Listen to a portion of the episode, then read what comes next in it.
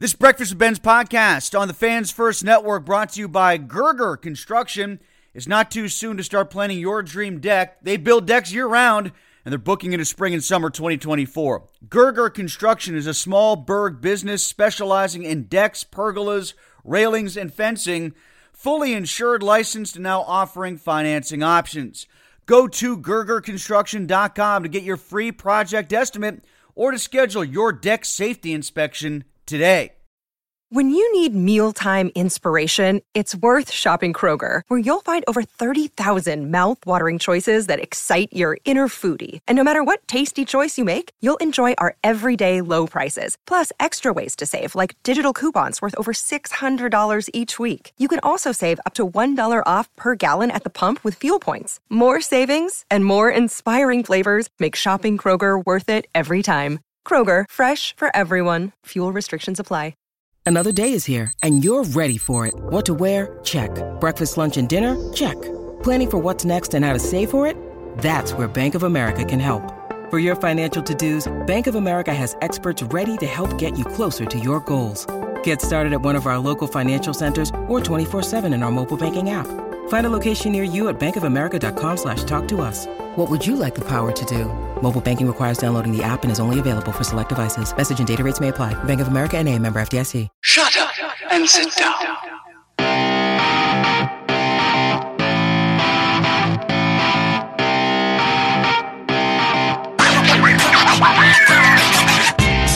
Wild one in Boston last night as we give you our weekly hockey podcast with Seth Rorabaugh, who covers the Pittsburgh Penguins for us at Trib Live. Every week we talk Penguins with Seth, and plenty to talk about coming off that game against the Bruins on Thursday night. Six to five, an absolutely crazy first period. It was goal after goal after goal for the first uh, six or seven minutes. Seth, uh, I bet it was a busy night writing and rewriting for you when it comes to a game like that. Yeah, um, I always say a perfect game in my estimation is four three. Just that's easy enough to win uh, or to write a game that way and uh, uh, not have to do too many rewrites. So you know, eleven goals, uh, particularly when you have what I think six goals overall in the first period. Um, uh, I, uh, I I think I exceeded the uh, the word count uh, quite a bit there uh, very early on. Another strong performance from Sidney Crosby. He's tracking, believe it or not, at this rate, uh, some of his personal best, or at least personal best since 2010. If he stays healthy, of course, and doing it lots of different ways, Seth. It's not just goals, it's not just setting up people for goals with assists. It's things like face-offs, where he was good last night for sure and has been all year, and uh, even getting back to negate icings and blocking shots late in the contest. It was really a do-it-all game for Crosby in Boston last night. I mean, I you know nothing like that should be surprising. That's uh, he's a, he's a total player. Um, uh, you know, it's it's not just about points with him. It's uh, and, certainly he's you know put up his share of points over the years. I mean, he plays a very complete game. Um, he's obsessed with you know just rounding out any kind of rough edges in his game. If there's any kind of deficiencies that he feels there are uh, uh, in his game, he does what he can to to, to round them out. So um, to have him play a complete game under any circumstances, I you know after what 19 years here, I don't think that should be surprising to anyone who even you know uh, follows him passively. Uh, he, he's a he's a wonderfully complete player. How about Drew O'Connor? A little bit more surprising there. Um, not especially. I mean, he's. Uh, I mean, he was something of a project when they brought him in uh, back in 2020. Uh, um, didn't really get the benefit of a you know I, I, guess a true development when when they brought him in. Don't forget that was you know during the pandemic and um, they they really couldn't do a, a training camp. Uh, Wilkes-Barre Scranton was sort of uh, you know, the the entire American Hockey League. I guess at that point was in kind of a weird uh, developmental stage or just just kind of uh, purgatory, I guess, uh, in terms of how they could play games. And so you know a lot of the guys, a lot of prospects at that time really didn't get the benefit of a true AHL experience. And for Drew O'Connor at that time, that was his first taste of pro hockey. So um, his development as an NHL NHLer was staggered from the beginning, but I, I, think it's starting to kind of come kind of come to fruition here. Um, he set a new career high, I think, in points uh, already in 13 games, uh, 13 points in like 36 games, if my math's correct. He had 11 and 46 last year, so um, just based on your point production, he's he's ahead of the curve there. and um, you're seeing him, you know, get put in, you know, tough defensive situations, a lot on the, the penalty kill, for instance. So, um, again, I, I, don't know that he's ever going to be, you know, a, a, top six player consistently, but yeah, he, we've seen him play there uh, when, when, the need arises for, you know, for injuries and things like that. But um, he's rounding out into being a, a very reliable uh, guy. You can probably, you know, reasonably put in with on your in your third line, if not your fourth line had the early goal and of course also set up Eller on a nice assist. Nice shot from Eller on that one too, Seth. I believe that was was that the fifth goal I think of the game.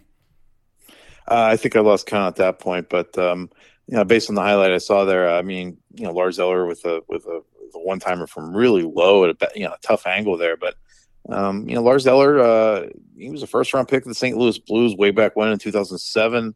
Uh, since then, he's been a very consistent player, whether it was for Montreal, Washington, uh, you know, bounced around with Colorado a little bit last year, but um, always a consistent, you know, goal scorer in the in the teen range. I think he's career highs 18, but uh, uh, you know, last season he had uh, 10 goals or whatever it was. Uh, so um, always been a guy that's uh, consistently able to you know, generate, a, you know, a moderate amount of offense. Uh, uh, never going to be, a, you know, a, a, probably a 20 goal scorer at this stage of his career. He's uh, he's 34 at this point, but um, you know, a guy with a lot of skill, and uh, there's a reason he's, uh, I think, now about nine games away from being a thousand game player. So, um, again, you're never going to rely on Lars Eller to carry your offense, but uh, um, he, he he knows what he do, he's doing out there when he has the puck, and um, and on occasions he can he can display some really you know uh, dazzling offensive abilities like that.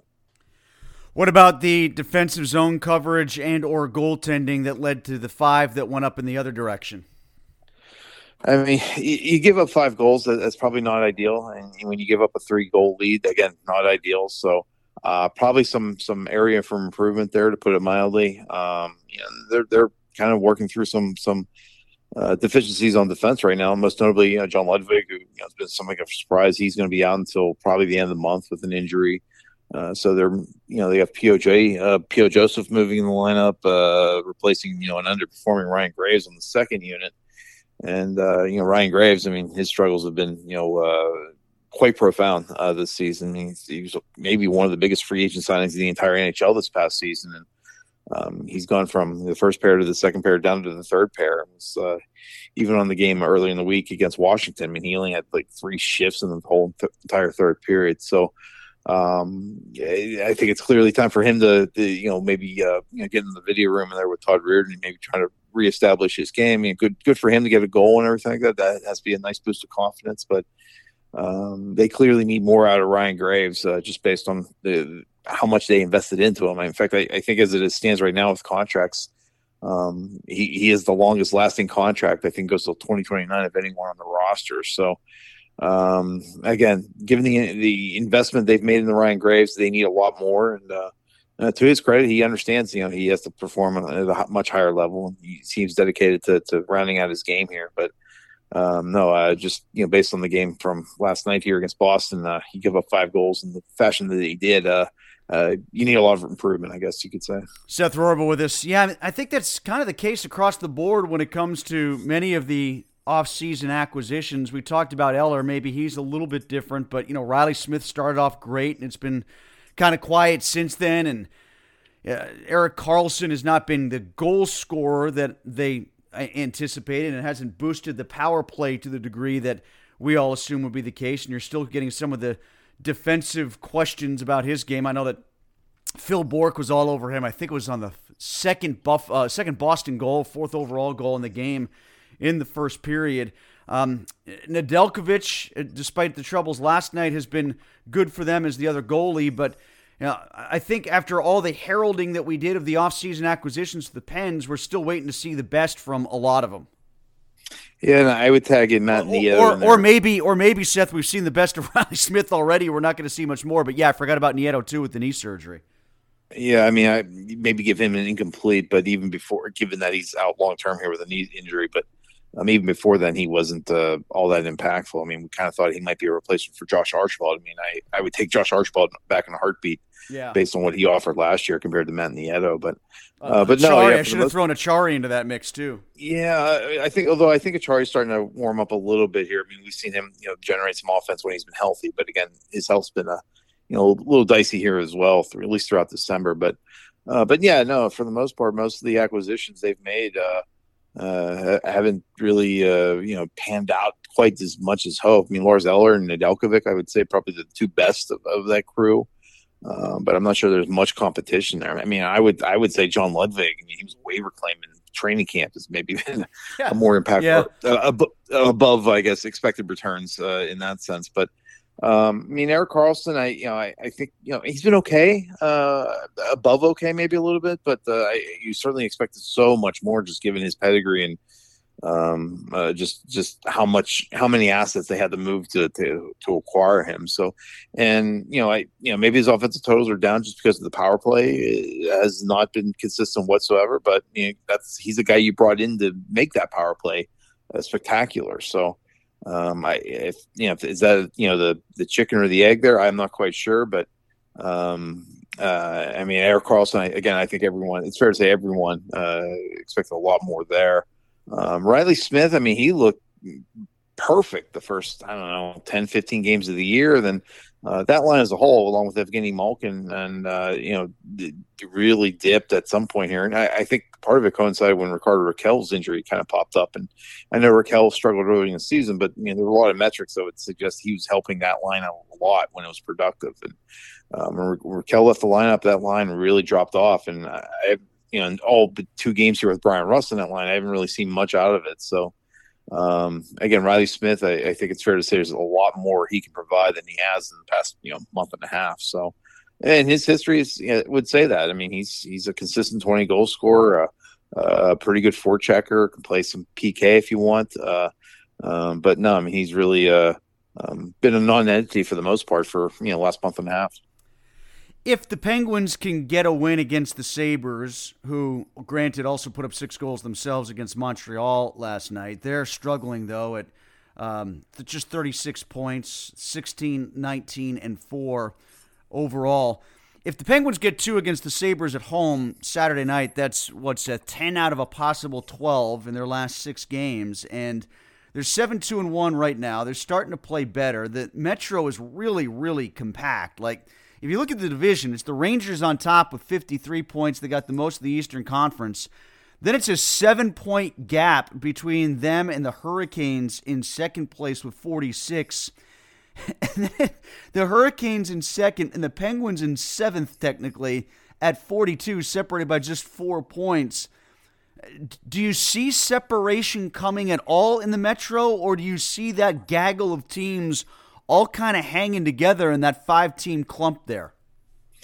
Um, I don't anticipate any kind of separation. We kind of saw this last year where there was just this big mess of, uh, you know, kind of teams hovering around 500, battling for a lot of those wild card spots there. And um, I mean, it came down the last day of the season, or next to the last day of the season, there with you know the Penguins losing to Chicago, and uh, you know, you know the Islanders getting a win against Montreal, and just uh, um, I, I wouldn't fully anticipate this sort of being in place going until till April here.